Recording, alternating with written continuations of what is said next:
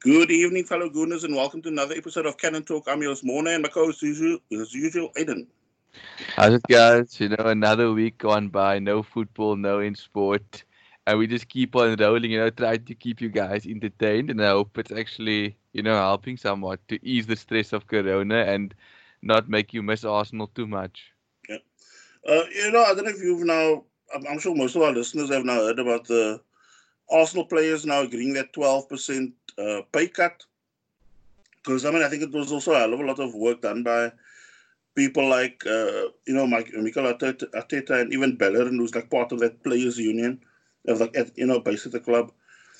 Because I think the, the, the standard was kind of set last week, I believe, because Arsenal's executive uh, board, they decided they were going to already agree to the, the pay cut before now you know, almost like was now set in stone now with regards to the players. Because there was quite a bit of turmoil. I don't know if you recall last week's podcast where I mentioned it's almost like still up in the air.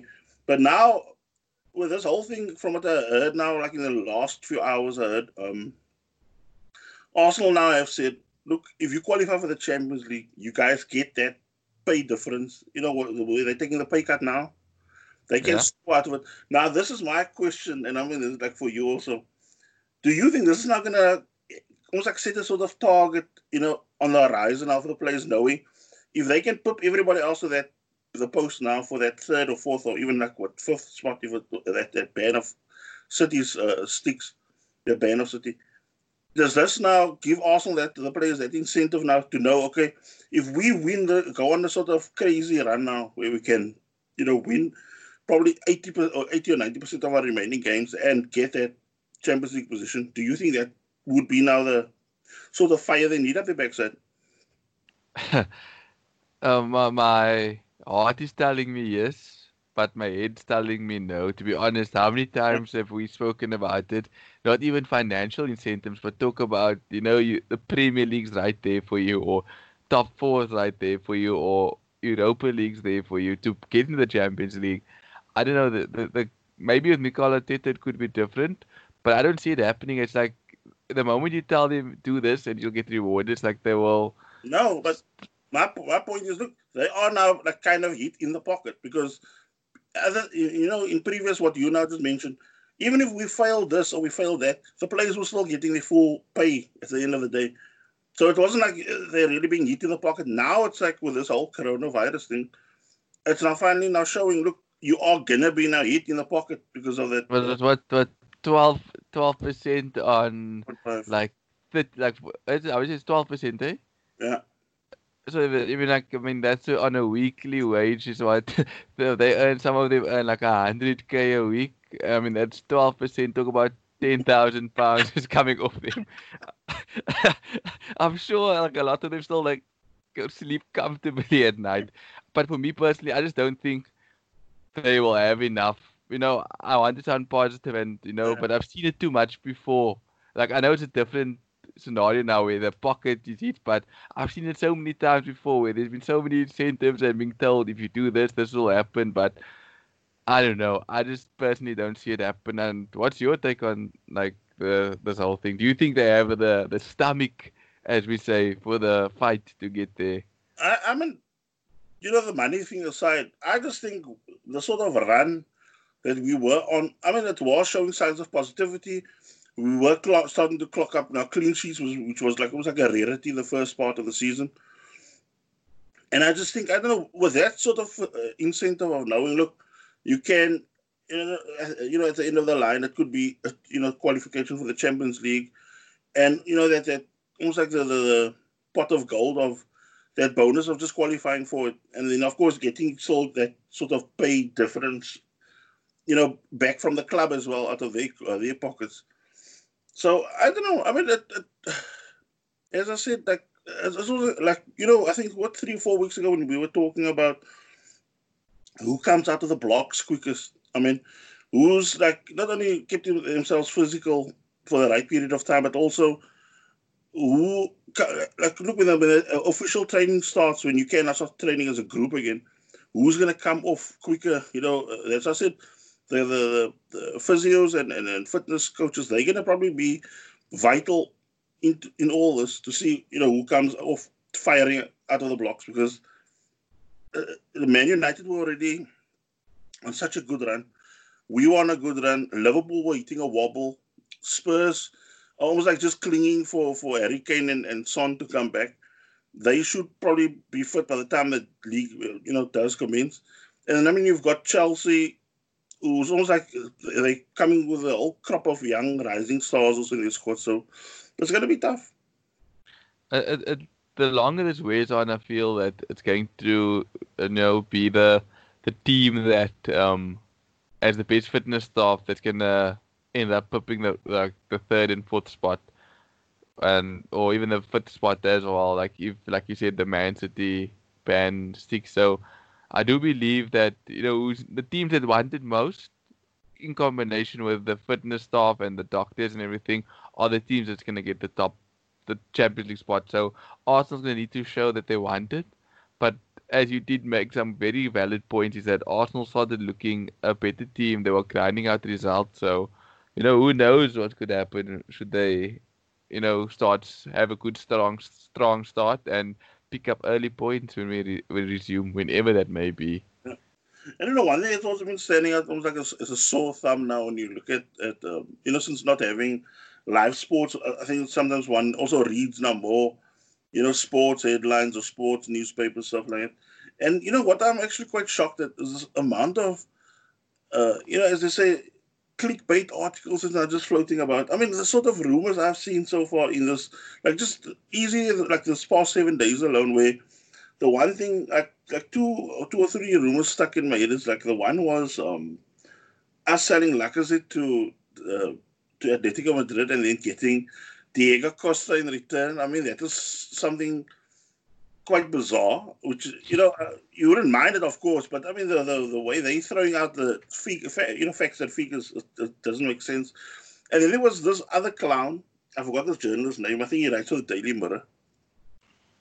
He wrote something like like the headline was, um, "Arsenal wins the league with 106 million. Then and I thought to myself, you know that that sounds you know you know like magical like a magical thing like now you know, we always trying to think or figure out how we're gonna, you know, raise the funds to get some sort of, you know, budget to fight, you know, the the, the race in the in the top half of the league. And then when I go on the article, it's this this guy was playing football manager, and he was he was using. Oh my gosh. I was waiting anticipation to hear that your your your players that we could bring in to save our club. Yeah, because look, my my mindset was look, when I just saw the headline, I thought it's going to be, you know, these places are now going to be available on a free in the summer. And I was thinking it's, it's more down to us bumping up, you know, wages and signing on fees. But when I when I saw the, this dude has played football manager 2020, I think, or something like that. And then I thought, Jesus, how can you now come make that sort of comparison now to reality? I I also read an article um I can't remember was it Paul Merson or somebody that said that Arsenal should just, you know, whatever Aubameyang wants as a salary, pay it because they're going to be in that same situation with maybe Van Persie or even a Ramsey where you end up losing a quality player and you're not able to replace them quick enough in quick enough time. And it seems like that's Arsenal's biggest problem. It's like they don't have that understudy to, to, to almost, you know, take over from the next person like mm-hmm. we used to have in the past like we we had an up and coming youngster that was waiting in the wings, and then you know he he takes over. Like Fabregas almost took that mantle from Vieira, and mm. then we just didn't have uh, like once Fabregas left, it's like we had that hole there. So it's like now with the Aubameyang, you know, if he gets sold, I know we thought about Raul, Raul Jimenez, who would for me be a good replacement, but you know, do do you risk it all with Aubameyang, and does he also take the risk? Because I read also that you know he's wherever he goes now, he's not going to be a guaranteed first teamer like he is at Arsenal. I mean, uh, the only thing I can really, you know, if you want to make comparisons, I still think Arsenal can make a lot of money out of the player in even in the final year of his contract. Whereas, remember how that the closer we came to Ramsey's that final year, that that wage that, that certain teams were offering was, was just being chipped away, chipped away, chipped away. And the same with Alexis Sanchez. I mean, look, we probably valued him at easy 70 million. And by the time that that uh, that uh, one window came along when that uh, swap took place, it was almost like it, it, ended up him going for something like 25 million. So when you think of, of, of what teams are actually offering now for Aubameyang, where you're looking at that at like probably between 45 and, and 55.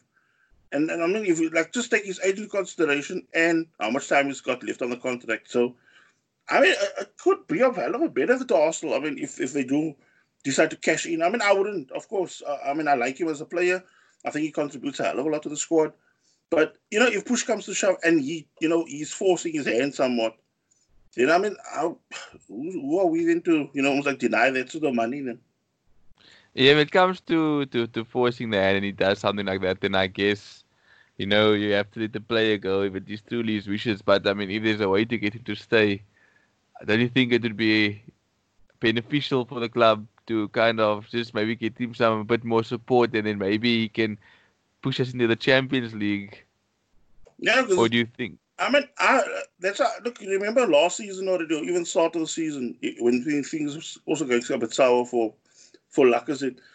I I would rather say lose somebody like Lacazette than somebody with Aubameyang because you know even on an off day, you know Aubameyang can give you the goals and that. Whereas Lacazette, if he's having an off day, you're gonna get nothing from him. you know, that maybe it would be a good idea if you sell Lacazette, you can bring a Raul Jimenez in and he can kind of, you know, work with Aubameyang for a season or so, and then if you get Aubameyang to extend the contract, sell him afterwards. If you can, maybe squeeze out another year in him. Yeah, because I mean, if you think also what Martinelli probably still has to offer if we, you know, keep him, and then there's also not talk of, of even through all this uh, Corona talk and that, there's also now of, of uh, talk of uh, Bukayo Saka getting that that uh, contract extension, and I mean, for me, it's going to also be valuable to tie people like him up, even if he's already on, on like you know he's still got say two three years. But I mean, you you, you sign him up for even longer because then you know you're almost like safeguarding him as a player and as for us as a club. I have you know, moving uh, on from that, I have two yeah. things that I want to take up from the archive. I might open some wounds here. It's two different topics, but the first one, and I know it it it, it could be an obvious one, but for you, which red card still hurts you the most? You know, do do you go back to the um, Barcelona Van Persie red card, or do we go to the Barcelona Jens Lehmann red card, or is there any other red card for you that still haunts you? I think it's that that Lehmann one because I'll never. I mean, I, can also never forget the the whole build up to the game. It was you know the Champions League final, and then finally, in our lifetime, we are seeing like a squad in the in the in the final, and then to have that almost like that dream kind of taken away from you within like what was it five minutes or so, and then you think to yourself, when if you take that that for easily from that red card, the point of that red card to middle part of the second half, Arsenal went toe to toe with Barcelona. And I mean, it was now down to, you know, 10 men. And, you know, told to, like, even sometimes today when I, when you watch now certain highlights or they talk about certain eras and then you still think to yourself, what would have been if we had now gone like 11 v 11 for that whole game? Uh, because uh, it, it almost like took lack of concentration late on in the game for us to, you know, throw that game away. I, I do think that would have been our Champions League because we started extremely well and we we were on top of them. And Barcelona was struggling. I mean, they came there with that you know um, Eto'o and Ronaldinho, all those these guys, and I mean Arsenal came there as a team, as a unit, and you know, like you said, went toe to toe. And for me, as like you said, what could have been, and I read an article I brought it up, because like Alex Ferguson was at the stadium as well, and Jens Lehmann. Uh, there's an old article that uh, just read when he said that you know after he got the red card, how he went into the um, shower and just sat there and couldn't believe it, and then went on to um, with Alex Ferguson said I can't remember Alex Ferguson said something and looked at him and then he put his kid on his lap afterward and just cried. And I felt so hard so for me and then I thought back to of like, you know, what could have happened and then also, you know, just going to that Barcelona one with um Robin van Persie. I mean Arsenal were also on their way through possibly, and then you know another poor decision from a referee, and then you know moving on from that sadness to another question like with regards to the season that Leicester won the title. Yeah. Don't you feel that that could have been a title winning season for Arsenal? Where do you think it went wrong? I just think that. I mean, I still can't believe how that you know played out because remember how you and I were almost like half strutting ourselves, you know, with the chest out after Arsenal beat Leicester in that last minute at the end. Yes. And after that was now cue, you know, home straight. We're gonna now do this. and it was like after that, after that game, it was almost like a jinxer. Because after that, we just ended up the wheels just literally came off badly that squad. And it's The like debut of Rashford, yeah, scoring two goals at the at, at Old Trafford to beat Arsenal three two, followed by Swansea beating us. So I think it was Fabianski who played the game of his life against Arsenal.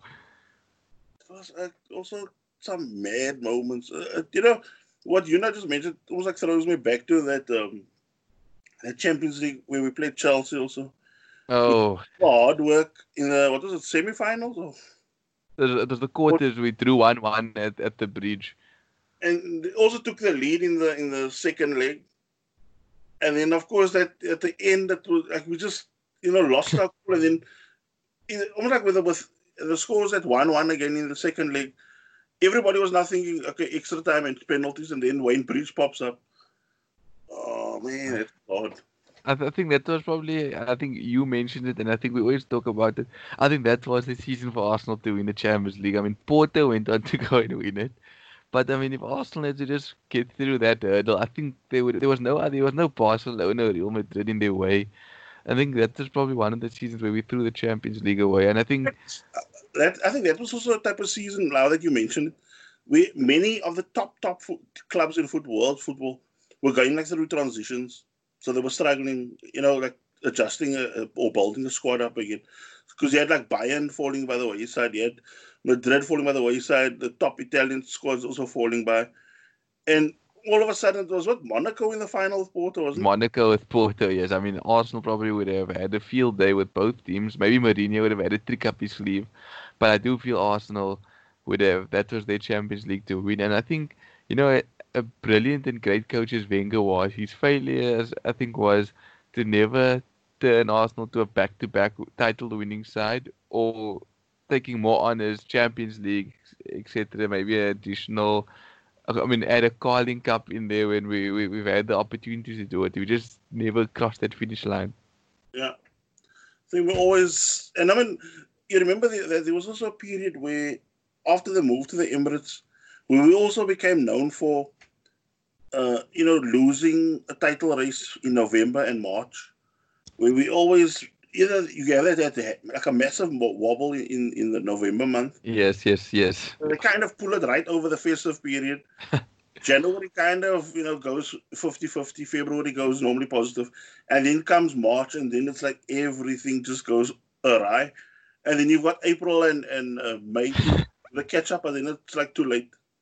Yeah, it's uh, the, the season that springs to mind is that um 2010-2011 season where that was probably the worst that I felt as a fan. Like uh, one week we're beating Stoke, we beat Barcelona, and we're gonna play a Carling Cup final to probably end our drought against Birmingham City. We get knocked out against Birmingham City in the final. We knocked out of the Champions League, and then we went to go draw to I think Spurs and Liverpool back to back, and then the title, you know, race is out the window.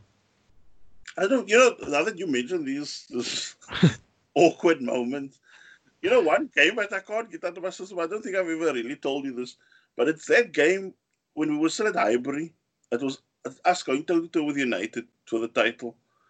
And then I think last, I don't know if it was last day or second last day, uh, game of the season, we ended up losing at Leeds, and we and that was like it was like one of And those bankers. It would have been a banker. Three two. It was a three two, Yeah. eh? And then we went to go lose the title by a point or something like that. Yeah, yeah. That till today, because the other day when I was going through the channel, they were playing like a rerun of that title race, and I, the minute it came to that, and I saw Viduka score that one, I just switched off the TV. I thought, ah, god, I handle this torture again.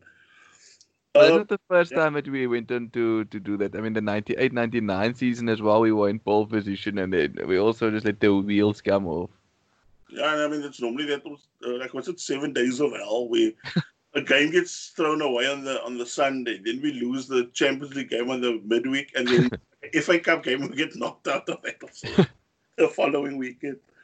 Um, wait, uh, the one thing I also wanted to mention was, you know, besides now with your career and that, and like, at times you now have also had to work at home. And how do you keep yourself actually occupied now, like you know, with no live sport? Because look, I know you're a big lover of, of besides football now, you love cricket, you love rugby. There's nothing of that now on TV, just reruns or relives as they call it. And I mean, I'm like just to like from my perspective. I mean, I'm gonna listen now to what you have to say, but I mean, like for me, I'm actually watching now reruns of like North London derbies, you know, Arsenal comebacks, Arsenal, you know, famous hat tricks for Arsenal players. So, what are you now doing? Like whether it's on social media or you know, TV or anything like that. Um, first of all, on our social media, I'm starting to get our social media pages up and running. Um, on Facebook, we have our Cannon Talk page, and then also on Twitter, I've been very involved now with our Twitter page as well.